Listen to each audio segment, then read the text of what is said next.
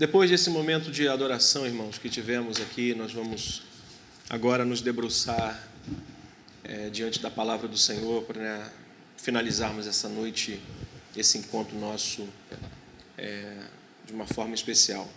E eu queria convidar os irmãos a ler o texto bíblico que está em Êxodo capítulo 34, dos versículos 1 até o versículo 9 Peço um pouquinho da sua paciência, porque hoje eu gostaria de meditar é, e de ler nove versículos com os irmãos, mas ao mesmo tempo ter um momento de meditação um pouco maior. É, nem que a gente venha suprimir algumas outras coisas, a gente venha é, meditar um pouquinho mais hoje na palavra do Senhor. E hoje queria deixar essa leitura bíblica. Êxodo capítulo 34, dos versos 1 ao 9, e diz assim: Então disse o Senhor a Moisés: lavra duas tábuas de pedra, como as primeiras, e eu escreverei nelas as mesmas palavras que estavam nas primeiras tábuas que quebrastes. E prepara-te para amanhã, para que subas pela manhã ao monte Sinai, e ali te apresentes a mim no cimo do monte. Ninguém suba contigo, ninguém apareça em todo o monte, nem ovelhas, nem o gado, se apacenta defronte dele. Lavrou, pois, Moisés duas tábuas de pedra, como as primeiras, e levantando-se pela manhã de madrugada, subiu ao monte Sinai, como o Senhor lhe ordenara, levando nas mãos as duas tábuas de pedra.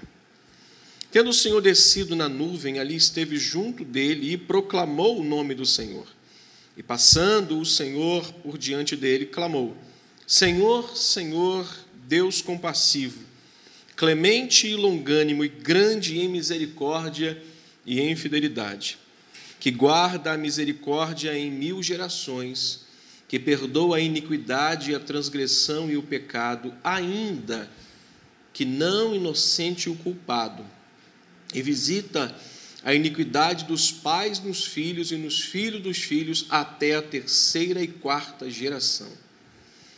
E imediatamente no verso 8 diz isso Curvando-se Moisés para a terra, o adorou e disse: Senhor, se agora achei graça a teus olhos, segue em nosso meio conosco, porque este povo é de dura cerviz, e perdoa a iniquidade e o nosso pecado, e toma-nos por tua herança.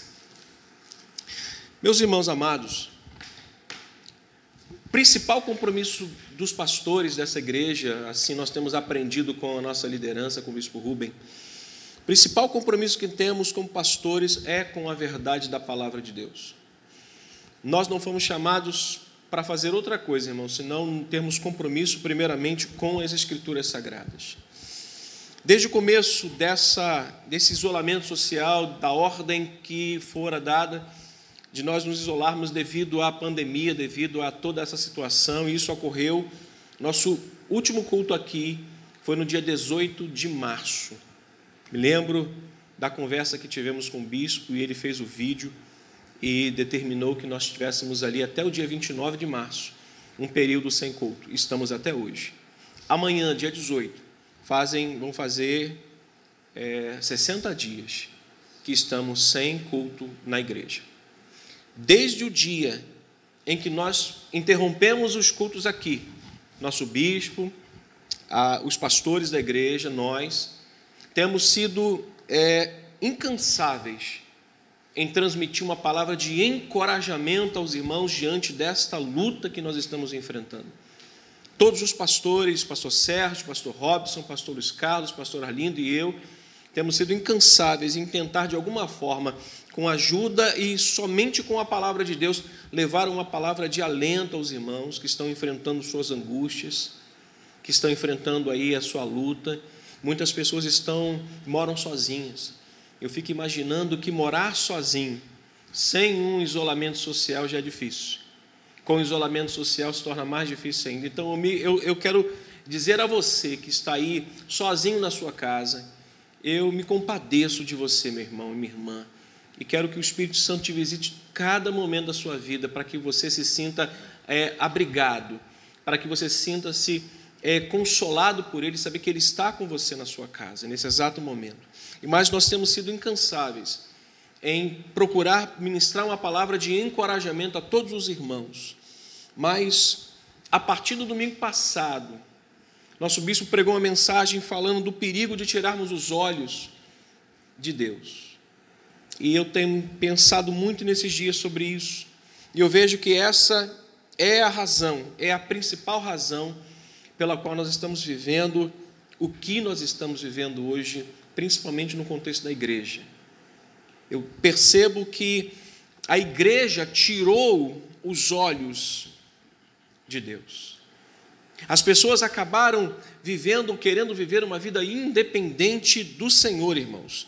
Então a igreja deixou, ou tem deixado de ser igreja, a igreja tem deixado a sua ênfase principal, irmãos. A ênfase principal da igreja é proclamar a Cristo e glorificar a Cristo, não é outra coisa. Nós não fomos chamados para entreter ninguém, para animar plateia, nós não fomos chamados para proclamar e dizer às pessoas que eles receberão uma bênção que Deus nunca prometeu. E eu percebo que a razão principal de estarmos vivendo o que estamos vivendo, um descaminho total, é porque de fato as pessoas, nós, a igreja, tirou os olhos da sua ênfase principal, que é proclamar a verdade e pregar a palavra de Deus. E hoje eu quero deixar isso como um tema. Nosso compromisso é com a palavra de Deus. E eu queria hoje deixar esse tema com os irmãos, para que a gente caminhe por ele. O tema é o caminho para um recomeço com Deus. Talvez não seja o momento mais oportuno para que a gente possa reavaliar as nossas vidas e como nós estamos andando com Deus. Então hoje eu quero deixar essa palavra com os irmãos e dar essa oportunidade a você, meu amado irmão, meu amigo que está nos assistindo agora, de talvez traçar o recomeço, o caminho de recomeço para de volta andar com Deus. Ao longo da história, o homem tem procurado colocar sempre alguma coisa na sua relação com Deus, aditivos, tem sempre colocado alguma coisa para tentar dar, de certa forma, uma melhorada naquilo que Deus já havia falado com ele. É como se ele estivesse é, tentando fazer alguma coisa para que, se Deus falhar, o plano dele não falha. Então, nós temos sempre procurado, ao longo da história, procurado colocar alguma coisa na nossa relação com Deus. Isso aconteceu Lá em Gênesis capítulo 2 e 3, o homem aceitou a ideia do diabo, sim, do inimigo. Aceitou a ideia de fazê-lo igual a Deus em poder, e isso acabou se colocando entre o homem e Deus, a relação entre o homem e Deus foi é, interrompida em relação àquela comunhão que tinham, em detrimento daquilo que ele aceitou fazer, querendo ser igual a Deus. A igreja, de certa forma, não está longe disso, irmãos. De certa forma, a igreja tem procurado substituir substituir a ênfase principal adicionando coisas na sua relação com Cristo. A igreja tem procurado hoje fazer tantas coisas que na verdade o que nós devemos fazer pura e simplesmente é pregar. É pregar o evangelho de Cristo e nada mais. O restante Deus faz, irmãos. Mas a igreja tem procurado substituir a ênfase principal adicionando coisas na relação com Cristo. A ênfase da igreja não somos nós, irmãos. Se você pensa que o homem, o pastor, é o objeto principal da igreja, eu quero dizer para você que você está redondamente enganado. O objeto, Salmo 113, o objeto de culto da igreja não é o homem, é Cristo. A ênfase principal da igreja não é o homem, é Jesus. E quando nós tiramos os olhos disso, quando a igreja tira os olhos disso, ela desce uma ribanceira. É como um caminhão carregado de, de cimento descendo a Serra das Araras na banguela. Irmãos, não para. Não para, vai descer e vai, vai mergulhar naqueles, naquelas montanhas ali e vai, vai se quebrar. A ênfase da igreja não são as suas músicas. Não são, irmãos. Não são as suas músicas a ênfase da igreja. E aí? A ênfase da igreja não são as campanhas com bênçãos prometidas que Deus não prometeu. A ênfase da igreja, irmãos, é anunciar, eu acabei de falar isso agora, é anunciar e proclamar e glorificar o Evangelho de Cristo.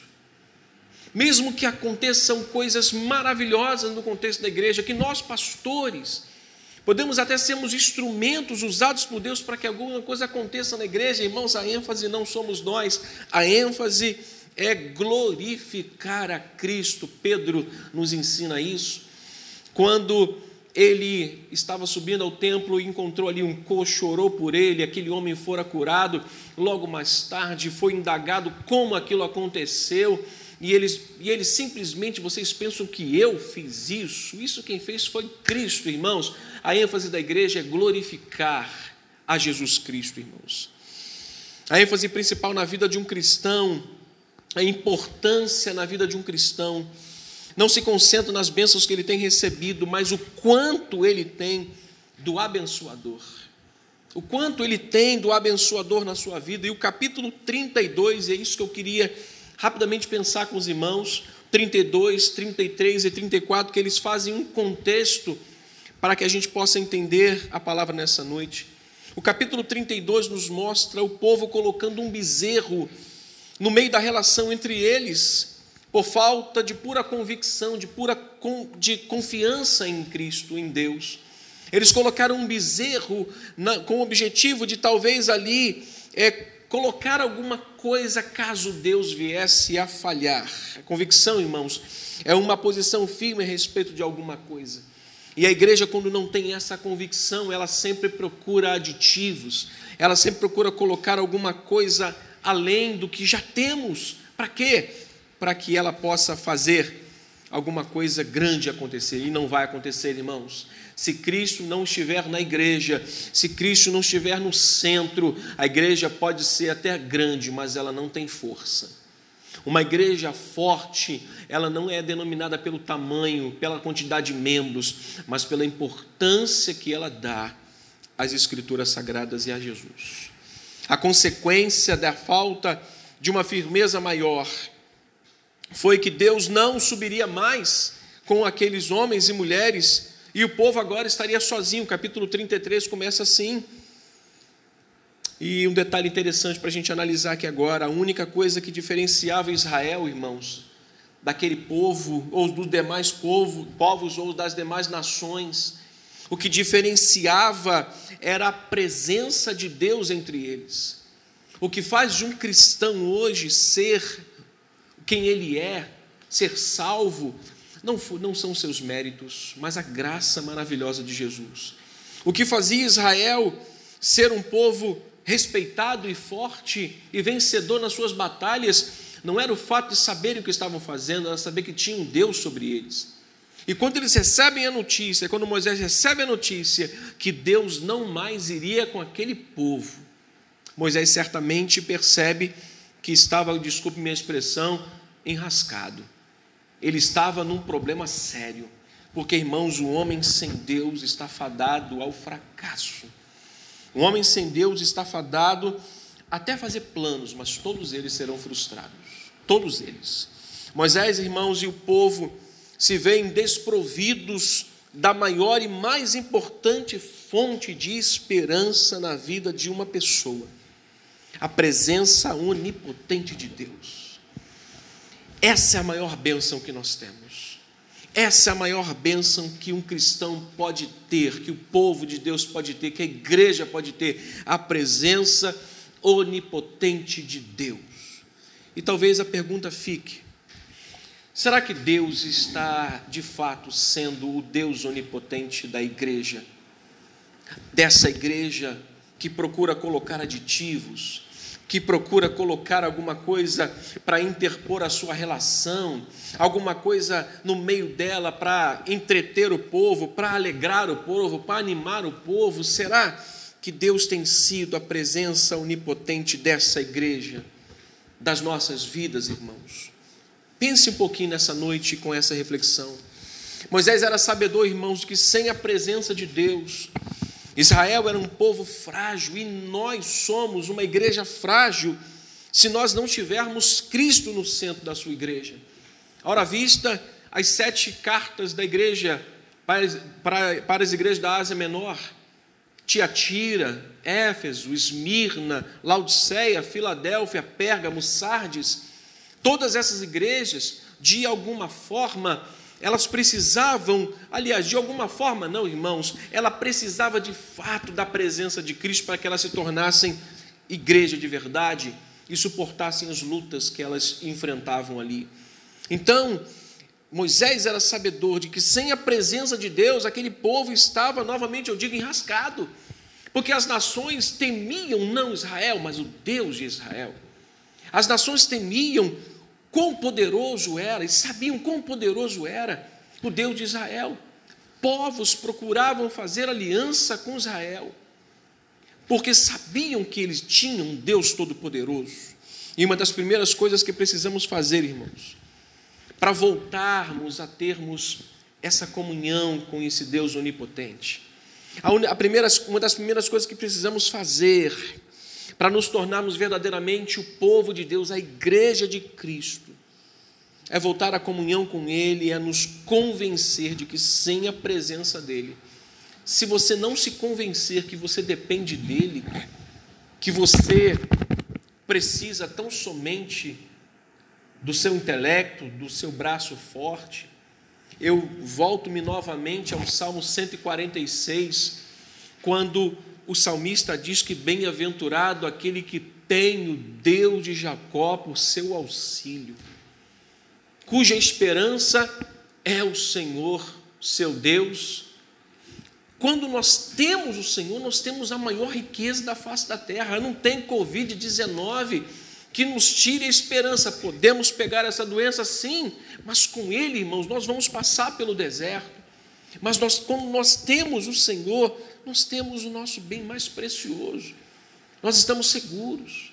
Nós somos bem-aventurados. Então, uma das primeiras coisas que precisamos fazer para voltar à comunhão, para recomeçar, é nos convencer de que não está dando certo o plano de andar sem Ele. Você precisa se convencer, meu irmão, de que todas aquelas pessoas chatas que você ouvia falar do Evangelho, que falam do Evangelho para você, todas aquelas pessoas chatas estavam certas. Você precisa se convencer de que a sua esposa, que tanto falou para você de Jesus, e você dizia, vem ela falar mais uma vez de Jesus para mim, a sua esposa está certa. Ou o seu esposo, meu irmão, ou o seu próprio filho. Uma das primeiras coisas que a gente precisa fazer para voltar ao caminho que nós estávamos e perdemos esse caminho, é nos convencer que a gente errou o caminho. É nos convencer de que a gente precisa de fato entender que será inútil tentar fazer qualquer coisa sem ele, Sansão. Sansão, depois de muito tropeçar e cair, percebeu que a única fonte da sua força não eram os seus cabelos, era Jesus, era o Senhor era o Deus de Israel. E quando ele se convenceu disso, podemos dizer que era tarde, mas não tanto porque estava na, na, na galeria dos heróis da fé. Mas ele se convenceu de que era inútil continuar dali para frente sem ele.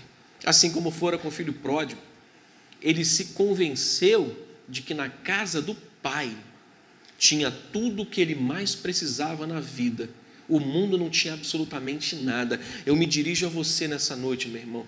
O nosso compromisso é em proclamar o Evangelho e glorificar a Jesus. Não estamos aqui prometendo bênção a ninguém, não estamos aqui dizendo que você não será contaminado com a Covid-19, que nós temos a imunidade santa, irmãos, pelo contrário.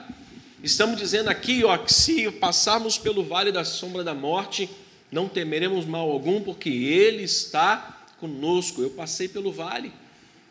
Nosso bispo passou pelo vale da sombra da morte, mas o Senhor esteve conosco e estará sempre conosco.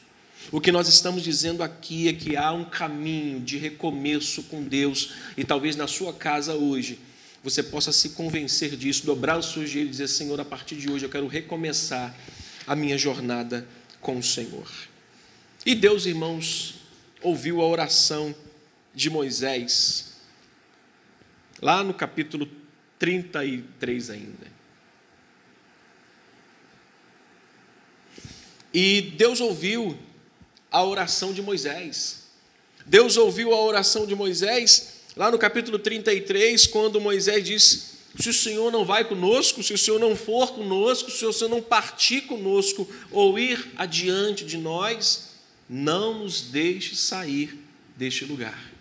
Deus ouviu a oração de Moisés e prometeu, irmãos, descanso. Diz o versículo 14 do capítulo 33 Respondeu-lhe: A minha presença irá contigo, e eu te darei descanso. Então lhe disse Moisés: Se a tua presença não vai comigo, não nos faça subir desse lugar. Pois como se há de saber que achamos graça aos teus olhos e é o teu povo?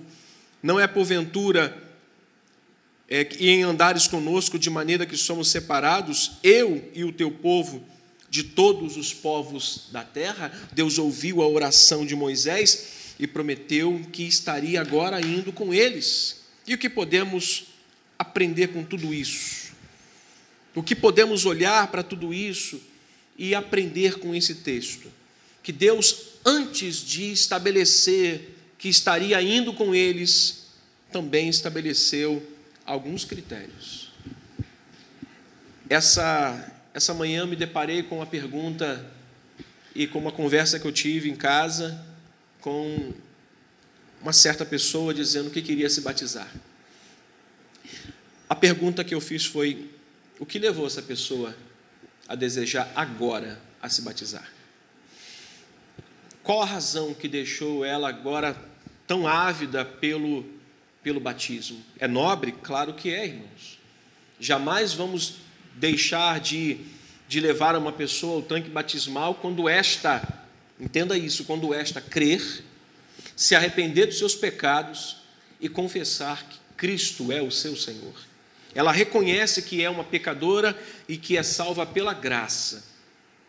Mas Será que é por causa de tudo isso? O pânico tem levado, tem pessoas, irmãos, sendo batizadas na calçada, com baldes de água.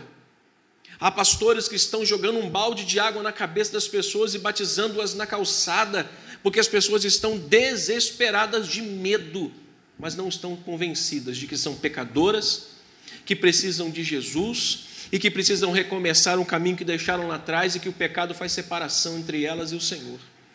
Então Deus estabeleceu alguns critérios para que eles recomeçassem essa jornada com, com, com o Senhor. E o primeiro deles era reparar a aliança quebrada. E a gente vai finalizar lendo novamente alguns poucos versículos aqui do capítulo 34.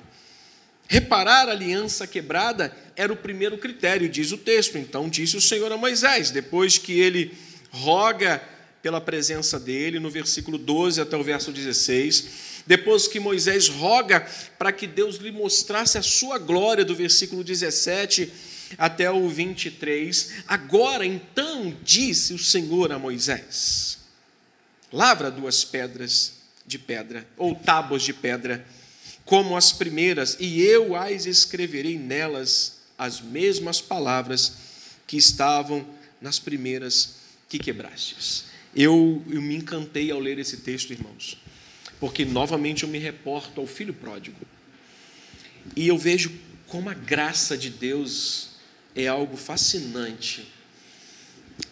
As bênçãos que ele havia prometido para quem um dia o reconheceu como Senhor, que aceitou o convite de andar ao seu lado, foi escolhido para andar ao seu lado, como você quiser bem entender, as mesmas bênçãos que ele fez e deixou e prometeu para estes, que de repente, porventura, lá atrás abandonaram, deixaram o caminho do Senhor, estão em vigência se hoje eles desejarem voltar, porque a mesma graça está à disposição desses pecadores que um dia abandonaram o caminho do Senhor e escolheram trilhar o mundo. Então, eu me deparei com esse texto, eu as escreverei nelas as mesmas palavras que estavam nas primeiras tábuas que quebrastes.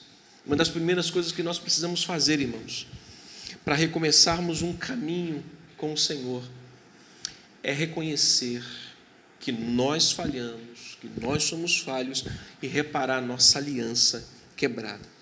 E a segunda coisa que o texto nos mostra e eu finalizo com isso. É voltar ou recomeçar uma vida de adoração. Aí você pode me perguntar, pastor, posso botar uma canção aqui agora e começar a cantar? Não. Interessante que recomeçar é se refazer depois da queda, é se refazer depois do tropeção. Recomeçar é, é como se nós estivéssemos sido atropelados por um rolo compressor e a gente ficasse exatamente como uma folha de papel e a gente tivesse nos inflado de novo, voltado ao estado normal. Recomeçar é se refazer depois da queda. Então, a primeira coisa é reparar a aliança. Você descobriu por onde e quais foram as razões que você caiu, que você deixou esse caminho. Descobriu? Ok. Agora recomece uma vida de adoração. E adoração, irmãos, voltar à adoração, não é voltar a cantar. Porque esses dias eu me deparei também com uma, um algo muito interessante, como as pessoas estão é, muito, muito medrosas nesse período, pois não sabem se vão viver, se vão morrer. Esses dias eu estava lá na minha varanda, meditando, orando ao Senhor, sentado, e ouvi alguém cantando junto com a canção que estava tocando lá na rádio, cantando em alto e bom som, falando e até dando glória a Deus.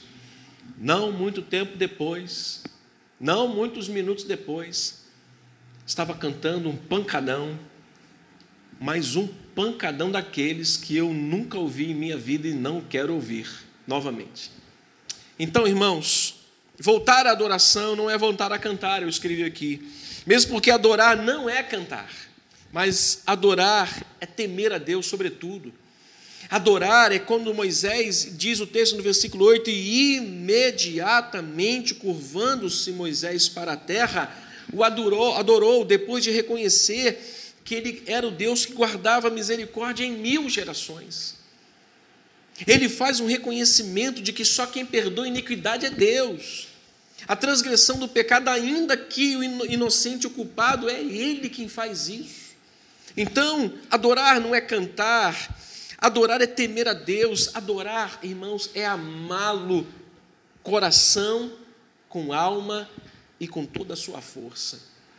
Recomece o seu caminho hoje de volta para o Senhor, irmão. Você que está em casa aí agora, você, meu amigo que está ouvindo essa mensagem, talvez conheça alguém que talvez esteja longe dos caminhos do Senhor, envie essa mensagem para ele, encaminhe essa mensagem para ele e diga para ele, irmãos, ouça isso. Agora, sobretudo, além de adorar significar temer a Deus, e adorar também precisa ser de todo o coração, de toda a alma, com todo entendimento e força. Adorar é um serviço. Adorar é servir a Deus. Adorar é voltar a botar a mão nas ferramentas, Adorar é botar novamente a mão no arado e dizer: Senhor, quanto tempo eu deixei de fazer a tua obra, porque eu escolhi colocar um aditivo, alguma coisa que colocasse no meio da nossa relação. Nessa noite, irmãos, com muito temor e tremor e muito respeito a você, eu entro na sua casa e peço a Deus que você possa recomeçar de onde você está, o caminho de volta para o Senhor. Saiba de uma coisa: um único meio pelo qual nós vamos passar por essa vida e vai valer a pena dizer: combati o combate, encerrei a carreira e guardei a fé, vai ser terminar essa nossa trajetória ao lado de Cristo. Porque há muitas pessoas que estão descendo a cova hoje, estão descendo a cova sem Jesus, sem esperança de salvação. Que Deus nos abençoe, que Deus nos ajude e que nos faça reparar nossas alianças quebradas e que nos faça recomeçar uma vida de adoração. Lembrando, Adoração é temor. Adoração é um ser completo para Ele. E adoração é serviço. Sirva a Deus e Ele será glorificado através da sua vida. Fique com essa pequena reflexão nessa noite. Em nome de Jesus, meu irmão. Deus abençoe sua vida.